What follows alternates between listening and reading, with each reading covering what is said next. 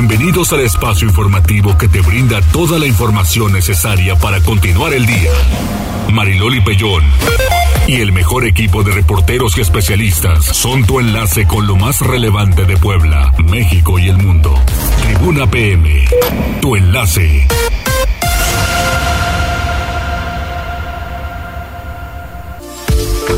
Hola, hola, ¿qué tal? Muy buenas tardes. Un placer saludarles. 14 horas con 3 minutitos. ¿Cómo les ha ido de consumo de tamales? Cuéntenme de qué han comido, cuál les ha gustado más. Porque ahora ya veo una gran variedad de tamales, que si las rajas, que si con el queso, que si con una cosa, con la otra, que si con barbacoa. No, no, no, no, no, no, no. Esto está de muchos colores y sabores. Pero creo que ya ustedes ya comieron, ¿verdad? Eso me da mucho gusto que ya se hayan alimentado, barriga llena, corazón contento. Muy bien, ¿cómo están? ¿Todo bien? ¿Cuándo, ¿Cuándo tenemos evento próximamente? La otra semana. Órale, Avi, hay que ir al bailongo. ¿Qué onda, Jazz? Hola, ¿qué tal? Buenas tardes aquí entamalado, pero bien. Ya, ya, eso estoy escuchando. Ya, ya, no quiero tamales, ya no, ya no. Ya fueron muchos. Ya fueron demasiados. ¿De qué comiste? Mira, me comí en la mañana uno de chocolate con crema que no te cuento. Buenísimo. Es, que no puedo decir la marca, pero sí. Es, una crema de avellanas muy famosa. Okay. Buenísimo. Me comí uno de mole, que no te cuento unos pedazotes de pollo que tenía, buenísimo. Y uno de ramas. Órale, con muy picoso también. chocolate. Lo peor es que sin nada. Yo tengo Ni con agua. Y entonces así saltabas saltando, para que te saltando. pero bastante delicioso. Sí, bueno, pues ahí está muy bien, muchachos. Ya no cenes, por favor. Ya se acabó el maratón hay que cuidar, hay que cuidar este la línea un poco. un poco o un mucho, digamos. Entonces, pues hay que estar pendientes. Las líneas telefónicas, el 242-1312, el 22-23-90-38-10 y también Jazz. También estamos a través de Twitter y Facebook en las páginas de Tribuna Noticias, Tribuna Vigila Código Rojo y por La Magnífica. Así es, arroba Mariloli Pellón, arroba...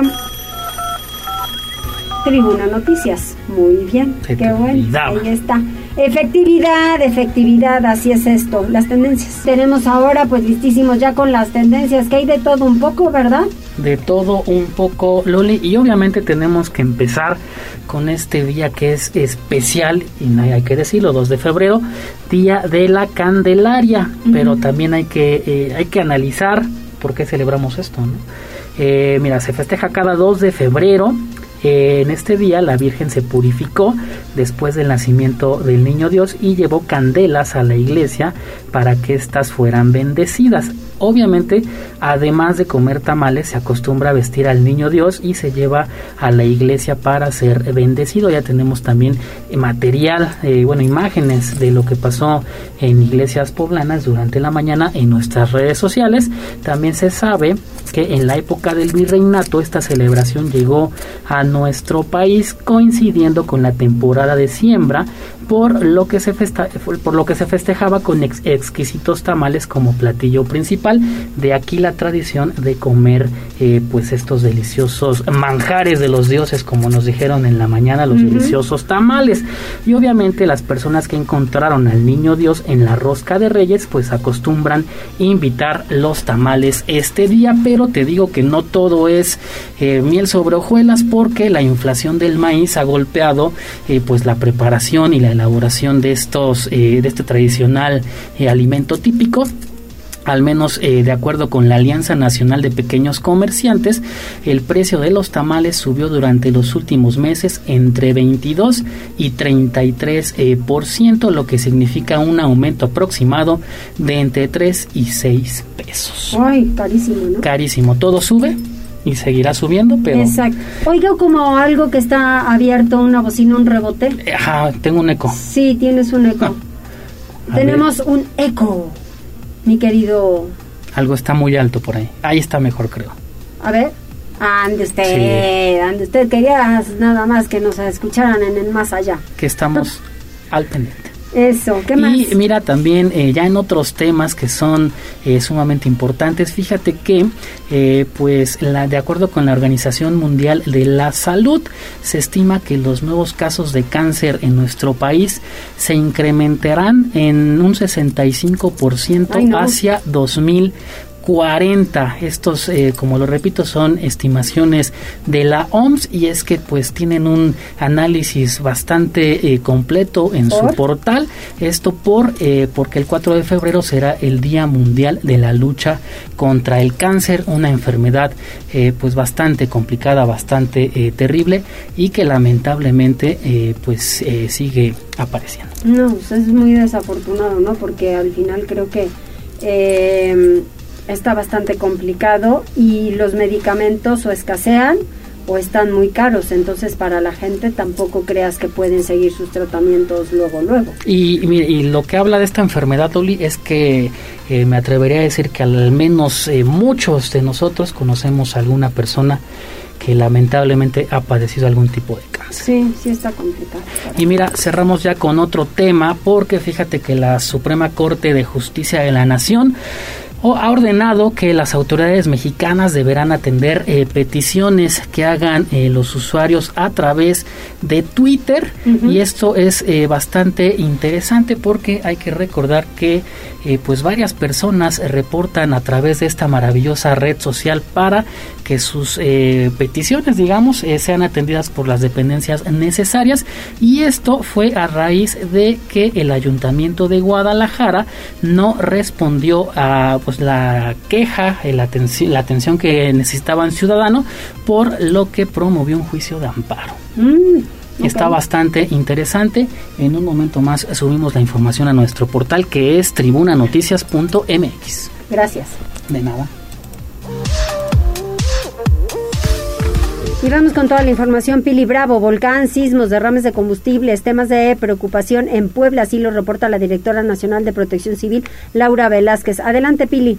Gracias, Mariloli. Bueno, pues mira, se está llevando a cabo una reunión que ha sido prolongada sobre los temas de protección civil. Y efectivamente, los temas, bueno, pues que preocupa a Puebla son, entre otras cosas, sin duda, el volcán y, bueno, pues todo el comportamiento que ha tenido en las últimas semanas, los sismos así como la sequía y otros fenómenos de la naturaleza. Se está efectuando una mesa de trabajo pues muy detallada en lo que el Sistema Nacional de Protección Civil podría ayudar al Estado en caso de contingencias como es el caso de la sequía. Esto se explica. Si, si, en coordinación con la Conagua se determina que se dieron condiciones de sequía tal que pudieron haber abatido o, podrían estar por abatir, eh, abatir pozos, en diciembre se solicita la declaratoria y entonces la Conagua programa la rectificación de pozos o la perforación de otros más para poder asegurar el abastecimiento de agua potable a la población. Y bueno, Laura Velázquez, que es la directora eh, nacional de Protección Civil, señala disposición para ayudar al Estado de Puebla en caso de que presente contingencias como estas de la naturaleza, como puede ser la sequía que se advierte que podría tener este año el campo, pero también para apoyar en otros fenómenos que se puedan generar. Y bueno, pues esperan que el comportamiento del volcán sea adecuado. En todo caso, bueno, pues se mantiene también, se mantendría también la ayuda y la colaboración siempre para la entidad. El gobernador del estado, bueno, pues está atento a lo que se le ofrece por parte de la federación. El reporte es de este momento. Gracias, Pili. Vamos con Liliana porque familias poblanas justo están llevando a los niños Dios a bendecir en este 2 de febrero, día muy especial de la Candelaria. Adelante Lili.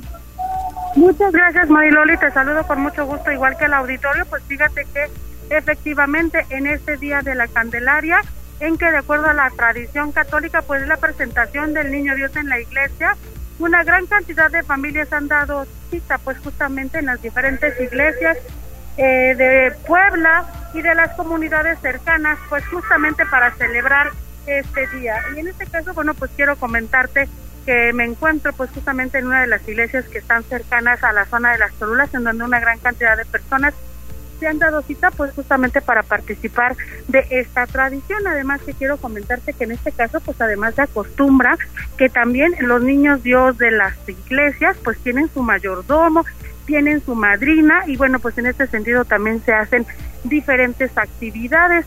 que quiero comentarte, Mariloli, que bueno, pues las misas en las diferentes iglesias se han ido suscitando desde las primeras horas de este 2 de febrero y ocurrirán también hasta ya entrada la tarde. y bueno, pues esto justamente se desarrolla para eh, pues recordar justamente esta fecha tan especial como tú señalabas al inicio y que está relacionada con las celebraciones del Niño Dios. Y bueno, pues quisiera, eh, Mariloli, vamos a acercarnos a alguna de las personas que se encuentran en este lugar, pues justamente celebrando el día del el 2 de eh, febrero.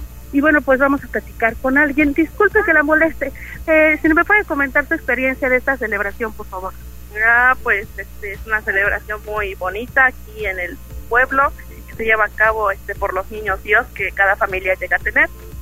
Y pues no como la costumbre de cada año se levantan los niños el 6 de enero este y de ese tiempo al 2 de febrero tienen para este, llevar este, a vestir a sus niños de lo que uno quiera y ya para el día 2 traerlo a misa, presentarlo este, a la iglesia y bendecirlo.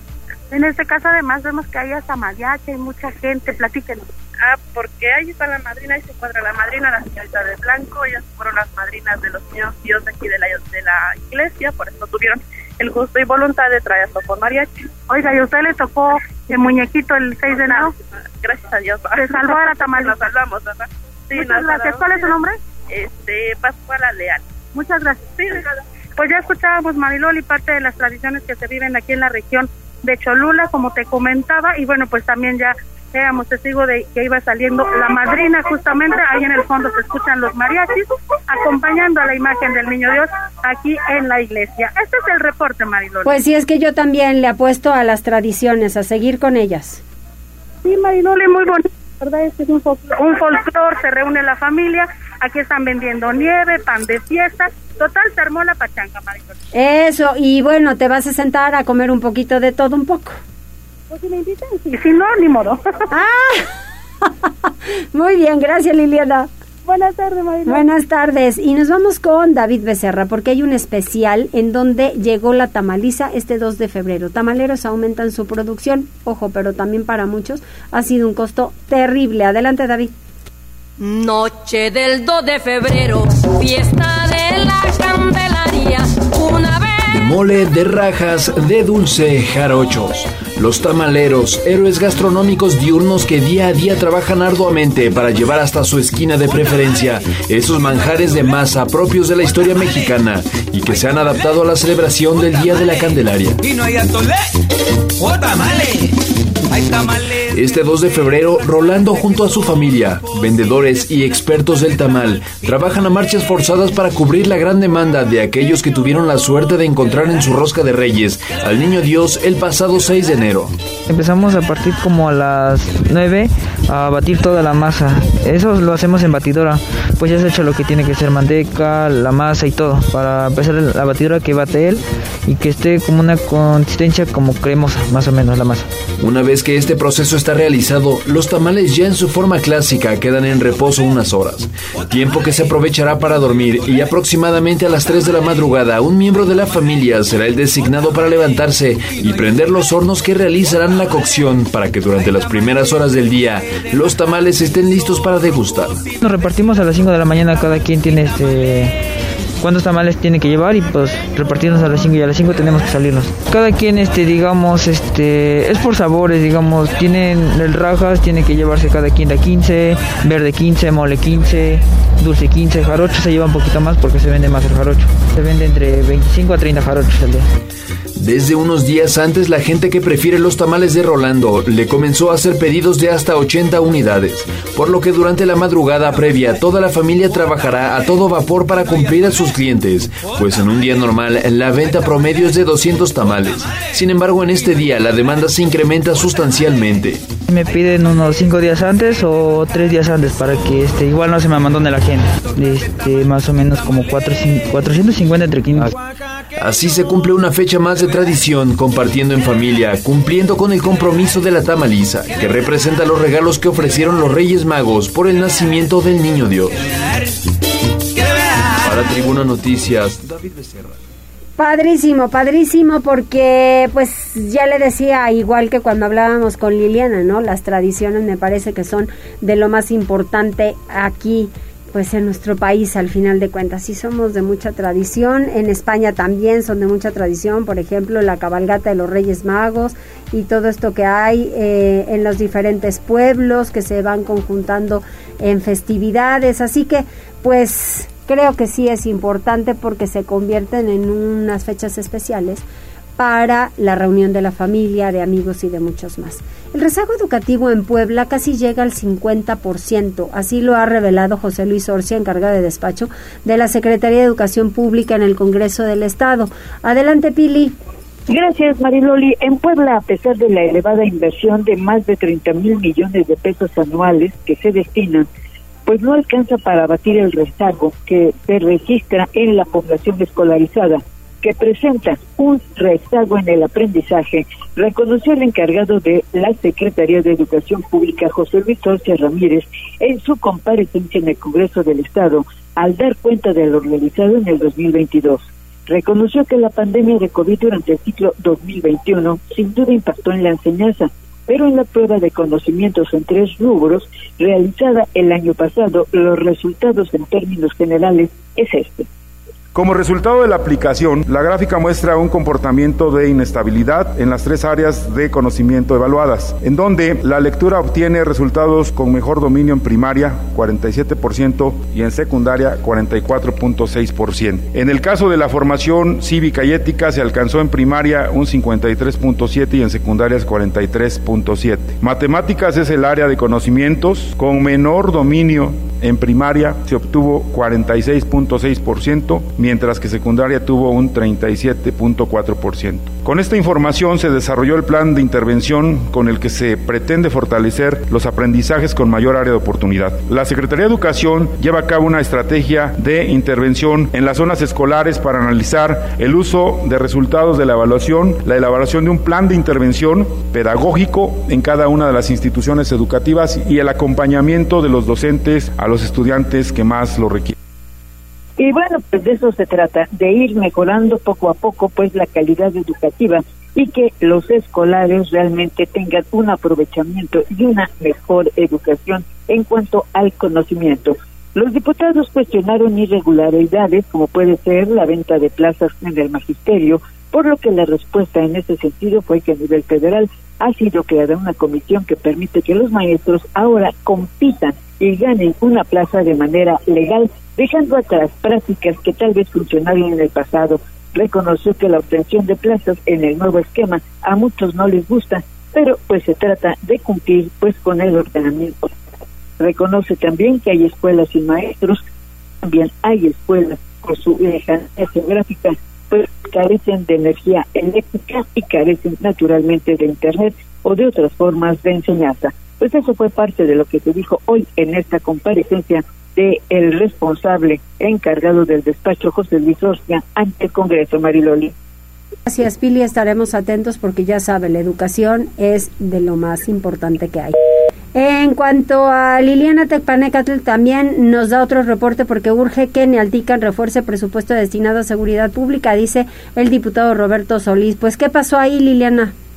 Gracias, Mariloli. De nuevo cuenta te saludo. Fíjate que Roberto Solís Valles, quien es presidente de la Comisión de Seguridad en el Congreso del Estado, pues hizo un llamado a las autoridades municipales de Nealtican en el sentido de que deben reforzar la seguridad y atender el llamado que hizo hace algunas semanas el gobernador Sergio Céspedes Peregrina en el sentido de que es necesario pues incrementar los presupuestos municipales destinados a las tareas de seguridad y destinar al menos el 30% de sus presupuestos justamente para estos rubros. Esto luego de que en Nealtican, bueno, pues en este en esta misma semana, pues eh, hubo un intento de linchamiento en contra de cuatro personas y en ese sentido el legislador también pues destacó la actuación de los eh, integrantes de la Secretaría de Seguridad Pública y de la Secretaría de Seguridad de Gobernación, perdón, que evitaron justamente el linchamiento de cuatro personas, pero al mismo tiempo dijo, pues deja la gran lección porque es un llamado de atención para que la autoridad municipal también esté atenta, ya que de no haber llegado a tiempo los elementos estatales, pues la historia habría sido otra. Pero vamos a escuchar parte de lo que él decía.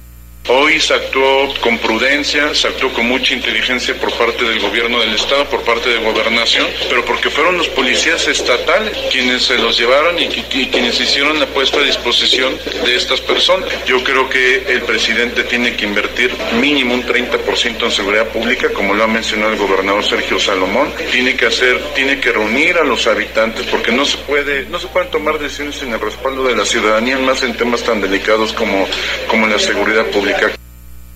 La semana pasada, Marilola, hay que recordar, pues algunos habitantes de Nealtican realizaron una protesta justamente en contra de la autoridad municipal y le, le exigían que despidiera a todos los policías. Y bueno, en este sentido, el diputado señalaba que a veces los habitantes pues también emiten pliegos petitorios que no tienen pies ni cabeza, así los calificó, y es que explicaba que bueno, pues una petición de esa magnitud no puede ser solventada, sobre todo porque si en este caso eh, se hubiera cumplido, pues hubiera llegado este intento de linchamiento sin que en Altica no hubiera un solo policía acreditado para poder actuar de manera oportuna.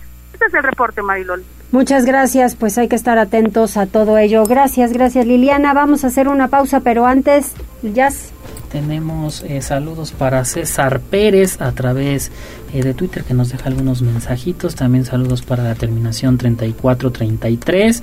La señora Mariluz dice que te escucha desde la unidad habitacional San Bartolo todos los días. Ah, muchas gracias, muy amable. Saludos a toda la banda por allá. La señora Ana 2020 dice que nos va a compartir un reporte sobre una unidad de transporte público. Con mucho gusto lo esperamos. Sí. También el señor Eduardo Pérez dice urge reparar alumbrado público sobre el Camino Real a Manzanilla.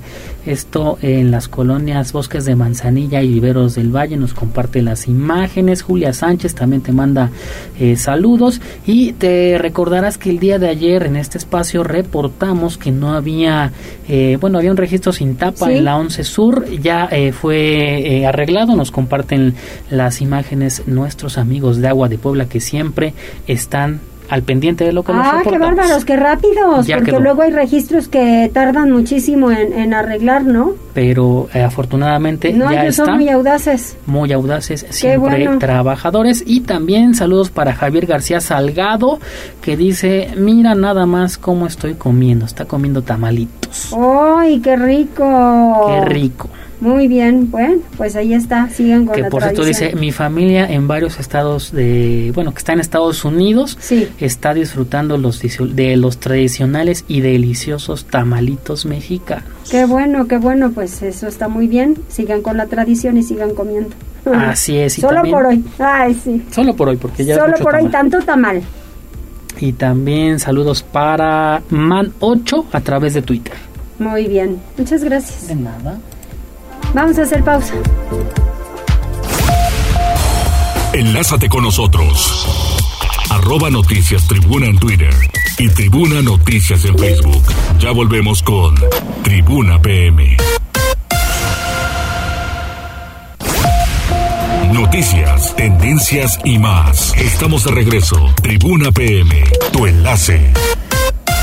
¿Qué tenemos entonces? ¿Vamos al reporte vial? Adelante el reporte vial. Tribuna PM. Con información de la Secretaría de Seguridad Ciudadana, compartimos el reporte vial de este 2 de febrero con corte a las 2 y media de la tarde.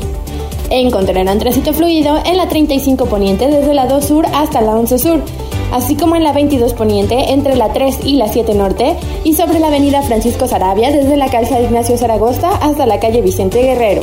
De igual forma, se registra ligera carga vial en la 24 Sur desde el circuito Alejandría hasta el circuito Juan Pablo II, así como en la 30 Poniente desde la 19 Norte hasta el Boulevard Norte y en la calle Nardos desde la 16 de septiembre hasta la calle del Lago. Por otra parte, es importante mencionarles que con información proporcionada por el Departamento de Servicios Periciales, se registra un hecho vial en la avenida Manuel Espinosa Iglesias a la altura de la 18 Sur.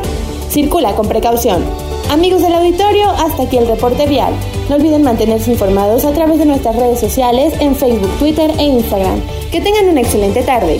Puebla, contigo y con rumbo. Gobierno Municipal.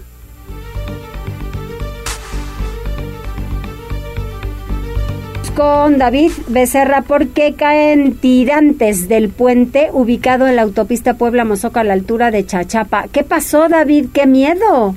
Así es, Loli, te saludo con muchísimo gusto. Descuidados y colapsando, así se encuentran los ornamentos atirantados del puente que funciona como incorporación hacia la autopista Puebla-Orizaba desde el periférico ecológico a la altura de Chachapa. La estructura del puente en sí no presenta daños, Loli, debido a que los pilares y los cables que aparentan sostener el puente son simplemente un adorno. El problema se presenta que en el bajo puente, pues ahí son los carriles concurridos por los automóviles y pasan ya rozando los cables que no están sostenidos a nada, simplemente colgados.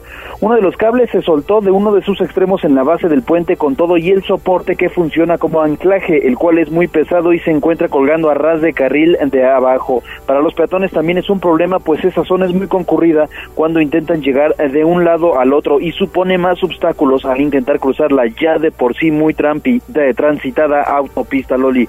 En algún momento la autoridad llegó al sitio para generar un acordonamiento con la clásica cinta de precaución. Sin embargo, hoy en día esta se encuentra ya simplemente en el suelo sin función alguna, ni siquiera la de prevenir el paso de personas. Después de un dictamen realizado por las autoridades hace unos meses, se concluyó que no presentaba riesgos de colapso ninguno de los 22 puentes atirantados ubicados en diferentes puntos de Puebla. Sin embargo, se mencionó que se invertirían 13.7 millones de pesos en mantenimiento, proyecto que hasta el día de hoy no ha comenzado. Así se encuentra este puente a la altura de Chachapaloli, un riesgo para peatones y automovilistas. La información que tenemos sobre este tema. Pues para todos, ¿no? Porque también pasan muchos traileros por esa zona. Totalmente, y es que pues las cajas son aún más altas, Hombre, incluso sí. podrían llegar a enredarse entre las llantas Loli, y provocar Ay, no. un accidente. No, no, no, no le hagas, no le hagas. Entonces, ojalá que eh, los mantenimientos son importantes. Lo que ya está hecho, ya está. Hay que darle mantenimiento. Así es, Loli, y pues esa es la, la información del puente que hay. Muchas gracias. Seguimos pendientes, Loli. Seguimos pendientes con la información. Vamos con Gisela porque locales irregulares en la central de Abasto serán demolidos, dice el Ayuntamiento de Puebla. ¿Cuáles son esos locales, Gisela?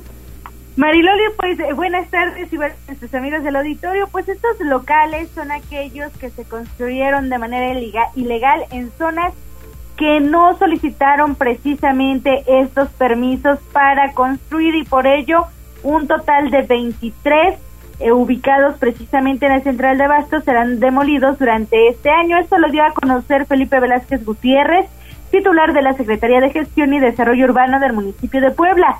El funcionario puntualizó que la Secretaría de Movilidad e Infraestructura será la encargada de determinar la empresa que realizará las labores y también el presupuesto que se destinará, pero aseguró que será en este 2023. Indicó que procederán de esta manera, pues se resolvió un litigio a favor del municipio. Sin embargo, pues recordó que existen otros más de construcciones también irregulares que aún siguen pendientes. Sin embargo, pues durante este 2023 es que se va a proceder a demoler un total de 23 locales construidos de manera irregular, esto en la central de Abasto. El reporte. Muchísimas gracias, Gisela. En un momentito más regresamos contigo para el tema con el presidente municipal del pacto, mientras vamos con eh, la diputada Nora Merino porque eh, ha habido comparecencias importantes. A mí me parece, ya tocamos algo con Pili Bravo sobre el tema de educación. La educación verdaderamente es básica y hay que analizar qué tanto rezago, porque sí lo ha habido, qué tanto rezago en materia educativa se ha presentado en las escuelas por el tema de pandemia, simple y sencillamente. Y eh, la otra, pues también ha estado la secretaria, la titular de Bienestar. Adelante, Nora, ¿cómo estás? Mi querida Mariloli, qué gusto saludarte desde acá del Congreso del Estado, ya en este jueves que me encanta. Cada vez que hablo contigo estoy muy contenta porque ya es jueves. Qué bueno. Oye, Nora, y a ver, platícame, porque yo, yo siempre digo que la educación es aquello que nos va a salvar de muchísimas cosas siempre y cuando estemos preparados.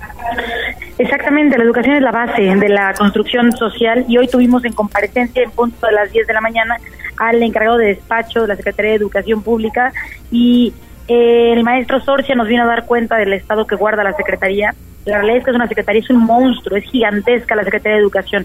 Y creo que es de las áreas y de las secretarías que mayor impacto tuvieron derivado de la pandemia.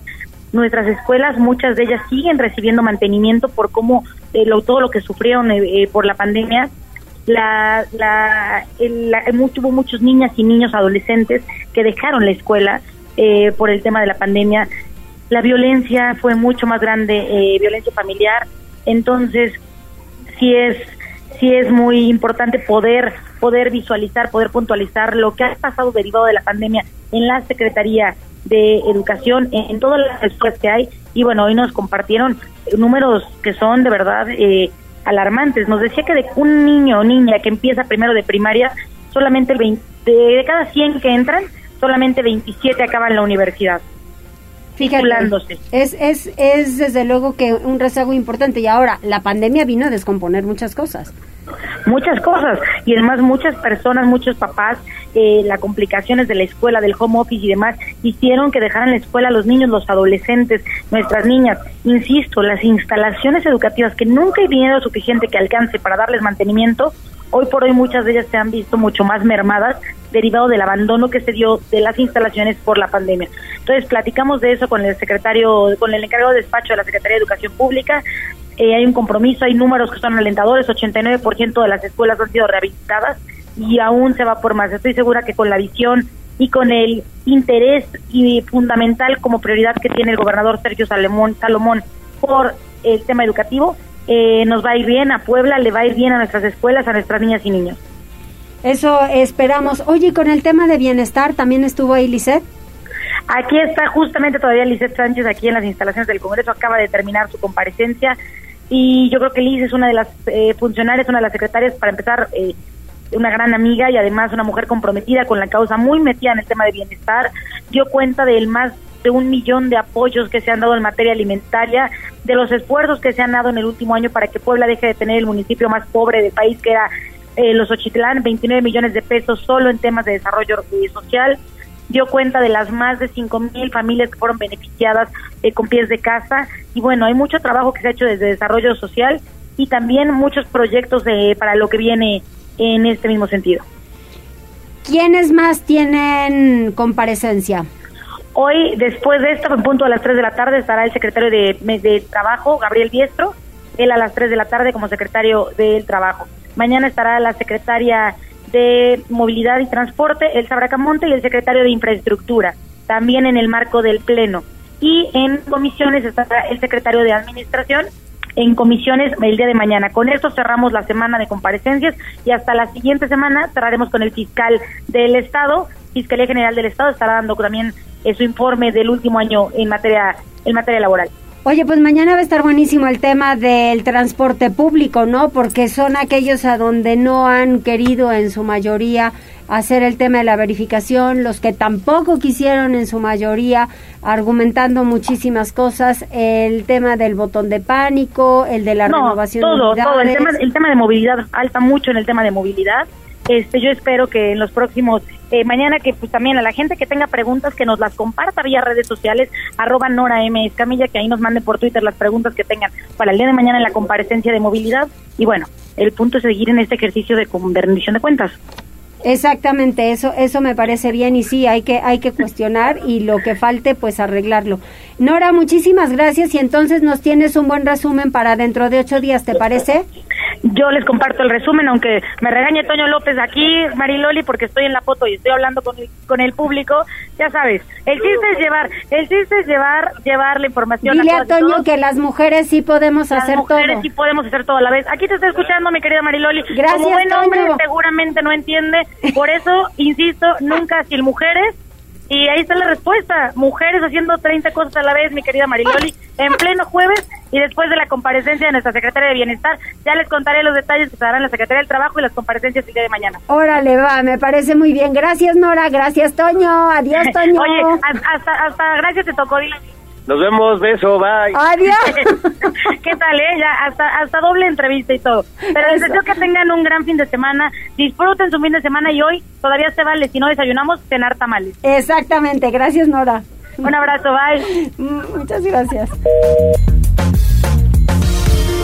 Regresamos con Gisela para tocar el tema del presidente municipal que esta mañana, muy temprano, presentó el Pacto por la Integridad y la Ventanilla Digital. ¿En qué consiste, en Gise? Mariloli, pues eh, te comento que el pacto de integridad, pues eh, esta, esta firma contempla un total de 24 organismos empresariales integrantes del Consejo Coordinador Empresarial y al gobierno de la ciudad. en el cual se comprometen a prevenir y combatir la corrupción con trámites y servicios ofertados por el municipio. Y es que indicó, elaborarán un código de conducta empresarial, promoverán la firma de empresas comprometidas con la integridad, incluirán una cláusula anticorrupción en contratos y convenios por prestaciones de bienes y servicios y establecerán mecanismos para la recepción de quejas, denuncias, sugerencias y reconocimientos. Además, capacitarán a las empresas del Consejo Coordinador en materia de ética e integridad empresarial. De ahí que agradeció a los empresarios su esfuerzo y voluntad de ser ejemplo de las buenas prácticas en materia de anticorrupción. Sobre la ventanilla digital aseveró que en campaña prometió al sector llevar a cabo dicho proyecto costara lo que costara, una vez que ahorrarán tiempo y dinero a las y los ciudadanos evitarán la corrupción y terminarán con el coyotaje y el papeleo. Y es que informó que ahora se pasará de 1 a 32 trámites en línea, de 216 a 133 requisitos sin uso de papel y se reducirá 80% los tiempos de respuesta y los trámites se podrán hacer desde casa o su negocio. Asimismo, anunció que se eliminará la presentación del comprobante de pago de derechos y habrá menos requisitos para la apertura de refrendos, así como el cambio de domicilio en las licencias de diversos establecimientos. Rivera Pérez manifestó que se ha evaluado a su administración con las mejores prácticas implementadas, esto con estándares internacionales por ello, aseguró que saldrán bien evaluados y se convertirán en el municipio número uno en el país de facilidades de trámites e innovación, esto por la ventanilla y entre los mejores de América Latina. Y es que dejó en claro, se fomentará una cultura de honestidad, transparencia y mejora regulatoria. El reporte Muchas gracias. Pues sí, es que hay que simplificar las cosas, si no la gente luego tiene una pesadez por abrir cualquier negocio o cualquier cosa para licencias y demás y es muy complicado. Vamos con Pili porque el reporte sanitario comienza a descender el número de enfermos hospitalizados por COVID-19. Sí está bien, pero esto todavía no termina. No sé si ustedes tengan a mucha gente alrededor, entre familia, amigos, conocidos, que por lo menos haya uno o dos casos de COVID y de repente hay personas a quienes se les complica. Adelante, eh, mi querida Pili. Les decía que si hay complicación con el tema de COVID, mucha gente está enfermando, están haciendo viajes y están viniendo también complicados entre temas de neumonías, de influenza, del propio COVID. Hay gente que se ha perdido la vida por ello y ya en casos ahorita, ¿eh? No se crea. Entonces creo que sí, la, la, las medidas tienen que seguir, sí es importante. ¿Verdad, Pili? Hay que seguir cuidándose. Sí, sobre todo porque, mira, eh, va disminuyendo afortunadamente el número de personas hospitalizadas. La semana pasada, ¿te acuerdas que eran sobre 49 ya? Sin embargo, bueno, ha descendido esta semana a 36 personas que están hospitalizadas por el COVID. Eh, todo salud, bueno, ya solamente siete están requiriendo de ventilación mecánica. En las últimas 24 horas hubo 153 nuevos contagios de COVID y por fortuna ninguna defunción. Sin embargo, todavía en la entidad permanecen 1.680 casos activos de COVID que están localizados en 64 municipios. Es el reporte de la Secretaría de Salud de las últimas horas. Mariloli, el reporte. Muchísimas gracias, Pili. Vamos ahora con Liliana, porque enamorados desdeñan hoteles y moteles desde hace unos años. La afluencia en estos lugares del 14 de febrero va a la baja. ¿Por qué, Liliana? Pues fíjate, Mariloli, que estuve platicando con Manuel Domínguez Gardián, que es el presidente de la Asociación Poblana de Hoteles y Moteles. Y bueno, pues él indicaba que desde hace más o menos unos 10 años, el 14 de febrero ya no es la fecha que para ellos pues era súper esperada justamente porque implicaba un aumento muy importante en sus ingresos. Y en este sentido él recordaba aquellos tiempos en que señalaba pues había hasta filas esperando una habitación por parte de los ocupantes de estos establecimientos y esa fecha pues extendía no la afluencia desde el 3, el 12 de febrero hasta por ahí 15, 16 del mismo mes justamente de aquellos enamorados interesados pues en celebrar el día de San Valentín. Actualmente indicaba si bien no es una mala fecha, pues ya no nada tiene que ver con aquellos tiempos y él señalaba que si bien antes tenían un aumento en la afluencia de usuarios de hasta el 150%, ahora esperan un incremento de aproximadamente el 40%. Pero vamos a escuchar lo que él señalaba. Yo creo que tiene como unos 10 años que ha venido a la baja. Nosotros la verdad es que el día 14 de febrero lo esperábamos con muchísimas ganas. Era un día que un día antes, el 14 y el 15, el 13, 14 y 15, ya se empezaba a mover mucho desde el 13 y terminaba el día 15, ¿no? Normalmente pues la gente teníamos colas, esperaban. Ahora no tienes colas en ningún en ningún hotel ni motel. A, a lo mejor de un un 30, un 40% más que un día normal. En este sentido, señaló que no se conocen, así se cierta estos motivos, que podría ser una situación multifactorial, pero entre otras, pues comentaba que si bien esta fecha es cada vez pues más comercial, también de pronto pasa de largo para las personas, ahora prefieren solamente pues a lo mejor algún regalo, pero no necesariamente es la fecha especial en que quizás se tomaban un tiempo pues para pasar por alguno de estos establecimientos. Pues sí, eh, ahora va cambiando todo y ya lo decía Manuel, ¿no? Las cosas pues van van con un poquito de diferencias. Gracias, Liliana. Vamos a hacer una pausa. ¿Hay gente que se está reportando? Tenemos saludos para Emilio Contreras a través de Twitter. También tenemos eh, Víctor MH, te manda muchos saludos. Hola Mundo, que es Roxana33, también te manda eh, muchos saludos. Y Roberto Reyes dice que tengas una excelente tarde. Igualmente, muchas gracias. ¿Y ya van a comer? Cuéntenos. Ya nos ha reportado la señora Magdalena. No, ¿verdad? Que a lo mejor y se me pues, hace que está, ocupadita, se, se, me hace que está ocupadita con los tamales. Con los tamalitos. Así es, muy bien. Bueno, pues pausa, regresamos. Enlázate con nosotros. Arroba Noticias Tribuna en Twitter y Tribuna Noticias en Facebook. Ya volvemos con Tribuna PM. Noticias, tendencias y más. Estamos de regreso. Tribuna PM, tu enlace. Vamos con Silvino Vergara, el reloj del fin del mundo. ¿Qué es esto, Silvino? Cuéntanos. Muy buenas tardes. Pues resulta que desde más o menos al final de la Segunda Guerra Mundial, por ahí de 1948, los algunos de los eh, pues científicos, sobre todo basados en energía nuclear, los científicos, los físicos, los químicos, algunos que han ganado premios Nobel, pues resulta que hicieron una pues un reloj que le llaman el, el reloj del fin del mundo o el reloj del apocalipsis, donde establecen ahí cuál es el momento, están disminuyendo, digamos, los minutos del fin del mundo, pensando en todas las contingencias que existen en la humanidad. Y resulta que eh, después de la pandemia pues dejaron el, a las 12 de la noche, ¿no? Eh, emblemáticamente, de hecho son eh, propiamente científicos de la Universidad de Chicago, de Estados Unidos, y pues después de la pandemia dejaron en 100 segundos el, digamos, los previos a las 12 de la noche, en teoría a las 12 de la noche viene siendo el fin del mundo, ¿no? porque se acaba por algún colapso sobre todo medioambiental, nuclear, etcétera, ¿no?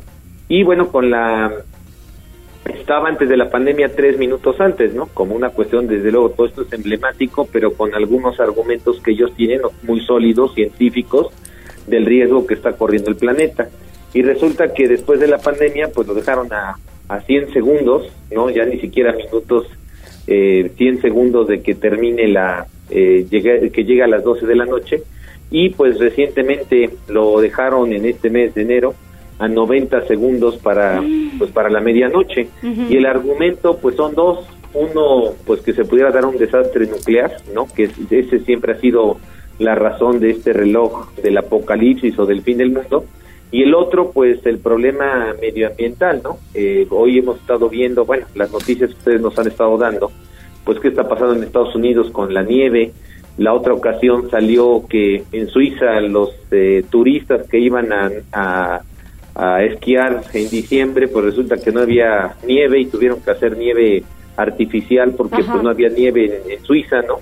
Y bueno, pues todo esto es una descomposición, lo que está pasando en California, los incendios, pues todo esto es una descomposición del medio ambiente y precisamente pues esos dos factores son los que han generado que para estos científicos, que también no es cualquier cosa, no es ningún vudú ni nada por el estilo que esté eh, inventando, pero bueno, para ellos, eh, digamos, eh, han hecho este reloj pues ejemplificativamente de que nos tenemos que preocupar porque pues ahora ya está a 90 segundos, lo cual nunca había estado tan cerca.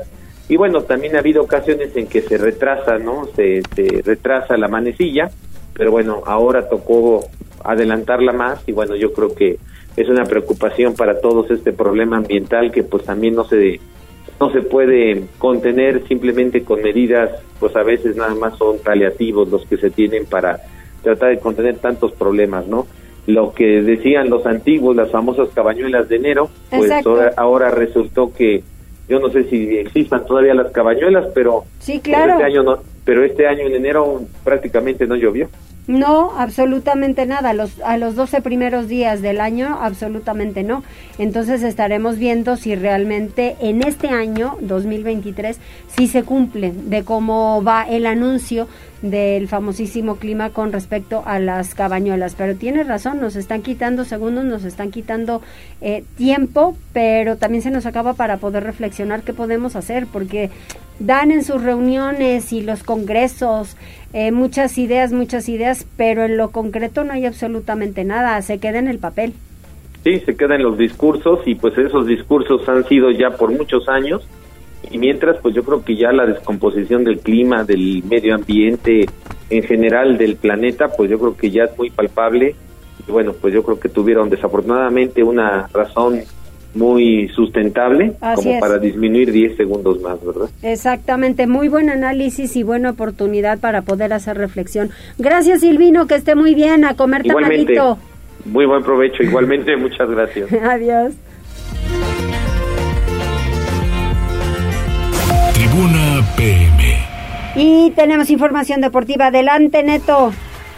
¿Qué tal Mariloli? Muy buenas tardes, buenas tardes a todo el auditorio. Vamos rápidamente con información deportiva y es que llegó la hora de jugar la quinta fecha dentro del calendario del torneo Clausura 2023 en la primera división, donde el Club Puebla estará visitando al conjunto de San Luis en choque a disputarse a partir de las 21 horas de este jueves en la cancha del estadio Alfonso Lastras, donde los comandados por el debutante Eduardo Arce buscarán retomar la senda de la victoria, choque al cual los camoteros se presentan luego de que en casa a manos de los fallados de Monterrey, que al son de dos goles por uno lograron darle la vuelta a un marcador donde el VAR anuló par de dianas a los regios, situación que lejos de desmotivarlos los llevó a trabajar para llevarse la honra. Por su parte, el conjunto potosino rescató un valioso empate sin dianas en su visita a los Tigres de la Universidad Autónoma de Nuevo León, mismo que ahora tratarán de corroborar con la victoria sobre los blanquiazules que siguen sin encontrar la regularidad luego del cambio del timón. Y es que para este cotejo el Club Puebla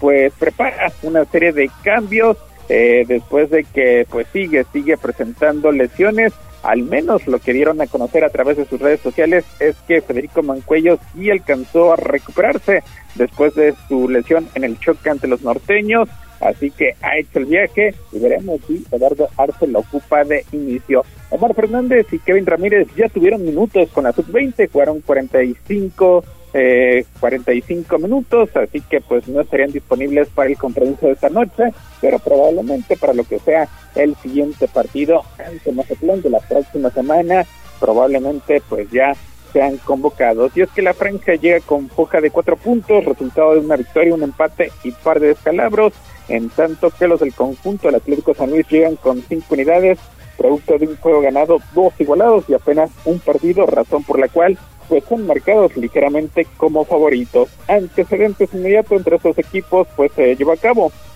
el pasado sábado 30 de julio del año pasado allá en la grama del Estadio Cuauhtémoc donde los protagonistas se dieron la mano y repartieron puntos al igualar sin anotaciones, saldo que en esta ocasión pues ambos querrán evitar a toda costa en su afán de seguir avanzando en su lucha por ocupar mejores puestos dentro de la tabla general. Vámonos con lo que sucedió anoche porque el Atlas desaprovechó su condición de local incluso con sus mejores hombres y terminó empatando sin goles con Toluca en duelo entre equipos que no han perdido en este campeonato pero que se ubican a mitad de la tabla. Y es que el encuentro era correspondiente a la primera fecha porque se pospuso debido a que la cancha del Estadio Jalisco allá en Guadalajara pues no estaba en buenas condiciones. Con este resultado, el Atlas ahora posee seis puntos y se mantiene en la octava posición, una por encima del Toluca, que tiene la misma cosecha, pero con una peor diferencia de goles.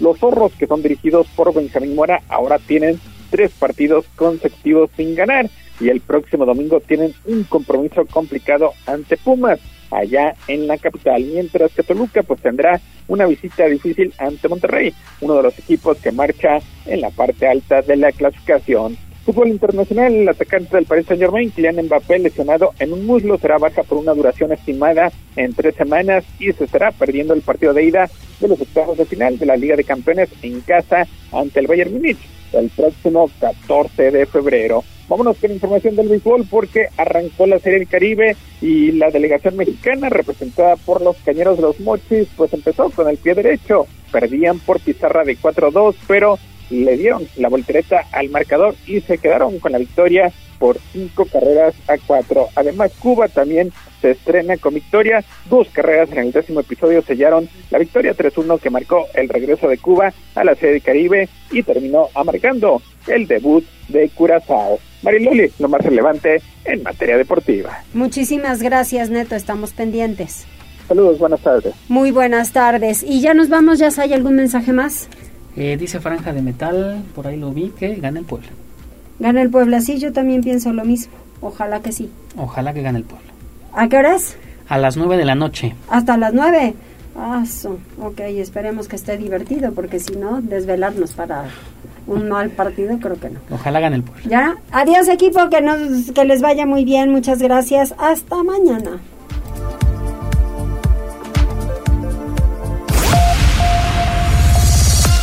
Gracias por enlazarte con nosotros.